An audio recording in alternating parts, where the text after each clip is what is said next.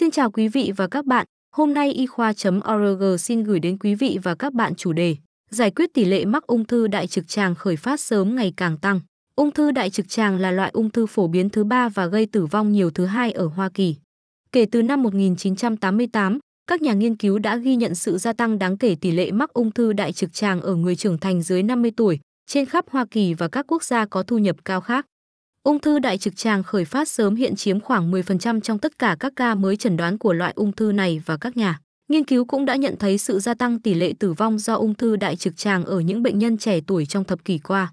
Trong một bài báo được đăng trên tạp chí Y học New England vào năm 2022, tác giả Frank Sinigrove thảo luận về bằng chứng hiện có liên quan đến biểu hiện và chẩn đoán ung thư đại trực tràng khởi phát sớm cũng như các chiến lược để làm giảm tỷ lệ mắc bệnh ngày càng tăng. Cindy Grove là bác sĩ chuyên khoa tiêu hóa và ung thư tại Mayo Clinic ở Rochester, Minnesota. Biểu hiện lâm sàng Bác sĩ Cindy Grove nhấn mạnh rằng các đặc điểm lâm sàng của ung thư đại trực tràng khởi phát sớm khác với các đặc điểm lâm sàng của bệnh khởi phát muộn cụ thể như sau. Ung thư đại trực tràng khởi phát sớm thường được phát hiện nhất ở trực tràng và đại tràng trái. Bệnh nhân mắc ung thư đại trực tràng khởi phát sớm thường có giai đoạn bệnh muộn hơn vào thời điểm chẩn đoán so với bệnh nhân mắc ung thư đại trực tràng khởi phát muộn. Các triệu chứng phổ biến nhất gắn liền với ung thư đại trực tràng khởi phát sớm bao gồm đại tiện ra máu máu tươi ở trực tràng, đau bụng hoặc đau vùng chậu và đầy hơi và thay đổi thói quen đại tiện. Bác sĩ Cindy Grove lưu ý, chúng tôi vẫn chưa chắc liệu giai đoạn tiến triển của bệnh ung thư khởi phát sớm là dấu hiệu của một khối u ác tính hơn hay do việc chẩn đoán bị chậm trễ. Các nghiên cứu cho thấy những bệnh nhân mắc bệnh khởi phát sớm có các triệu chứng xuất hiện kéo dài hơn và thời gian chẩn đoán chậm trễ hơn so với những bệnh nhân lớn tuổi. Theo bác sĩ Cindy Grove, nhiều yếu tố có thể góp phần làm trì hoãn việc chẩn đoán. Chúng bao gồm sự thiếu nhận thức về bệnh khởi phát sớm và các triệu chứng thường được cho là lành tính của nó, và thực trạng là nhiều bệnh nhân dưới 50 tuổi ít khi được chăm sóc sức khỏe ban đầu. Hướng dẫn sàng lọc hiện nay hiện các chuyên gia khuyến cáo nên bắt đầu sàng lọc ung thư đại trực tràng ở tuổi 45 đối với những người được coi là có nguy cơ mắc ung thư đại trực tràng ở mức trung bình. Các lựa chọn sàng lọc cho bệnh nhân có nguy cơ trung bình bao gồm xét nghiệm hóa mô miễn dịch phân phít, xét nghiệm ADN đa mục tiêu trong phân, nội soi đại tràng, soi đại tràng sigma đơn thuần và xét nghiệm tìm máu ẩn trong phân.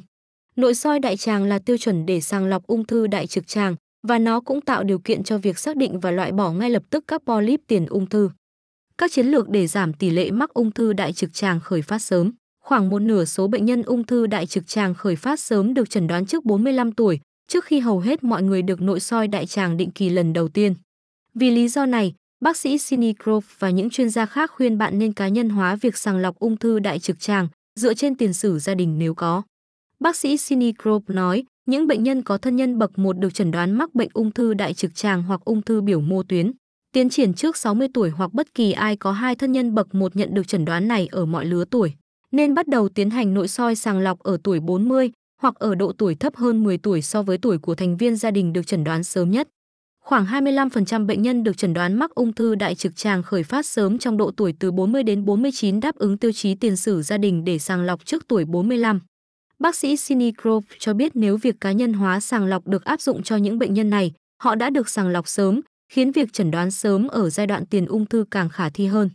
Điều quan trọng cần lưu ý là phần lớn các bệnh ung thư đại trực tràng khởi phát sớm đều khó đoán vì chúng xảy ra khi không có bất kỳ hội chứng ung thư di truyền nào đã biết. Tuy nhiên, người ta nên xem xét tình trạng di truyền và loại trừ nó ở những bệnh nhân này. Trong các nghiên cứu gần đây đã thử nghiệm các đột biến di truyền ở các gen nhạy cảm với ung thư. Các biến thể dòng mầm gây bệnh đã được xác định ở một trong sáu bệnh nhân mắc ung thư đại trực tràng khởi phát sớm, một nửa trong số đó là các gen sửa chữa không khớp ADN liên quan đến hội chứng Lynch. Hội chứng Lynch là loại ung thư đại tràng di truyền phổ biến nhất. Mặc dù nó xảy ra ở khoảng 3% dân số nói chung, nhưng nguy cơ mắc hội chứng Lynch tăng lên ở những người mắc ung thư đại trực tràng khởi phát sớm. Vì lý do này, bác sĩ Sinicrop Grove lưu ý rằng tư vấn và đánh giá rủi ro di truyền, bao gồm xét nghiệm nhóm đa gen dòng mầm, được khuyến nghị cho tất cả bệnh nhân ung thư đại trực tràng dưới 50 tuổi. Một điều cần thiết nữa là phải xác định các yếu tố có thể cải thiện sự tuân thủ của bệnh nhân đối với các hướng dẫn sàng lọc ung thư đại trực tràng, bao gồm ý muốn xét nghiệm của bệnh nhân. Tiến sĩ Cindy Grove cho biết thêm rằng xét nghiệm sàng lọc ung thư đại trực tràng tốt nhất là xét nghiệm mà bệnh nhân sẽ đồng ý làm. Và yếu tố quan trọng nhất để được sàng lọc là khuyến cáo của bác sĩ. Cindy Grove cho biết cải thiện khả năng tiếp cận dịch vụ chăm sóc và nâng cao nhận thức cộng đồng về tỷ lệ mắc ung thư đại trực tràng khởi phát sớm ngày càng tăng có thể giúp nhiều cá nhân được sàng lọc hơn. Cảm ơn quý vị và các bạn đã quan tâm theo dõi. Hãy bấm nút thích, theo dõi và đăng ký kênh để cập nhật các thông tin y khoa chính xác và mới nhất nhé.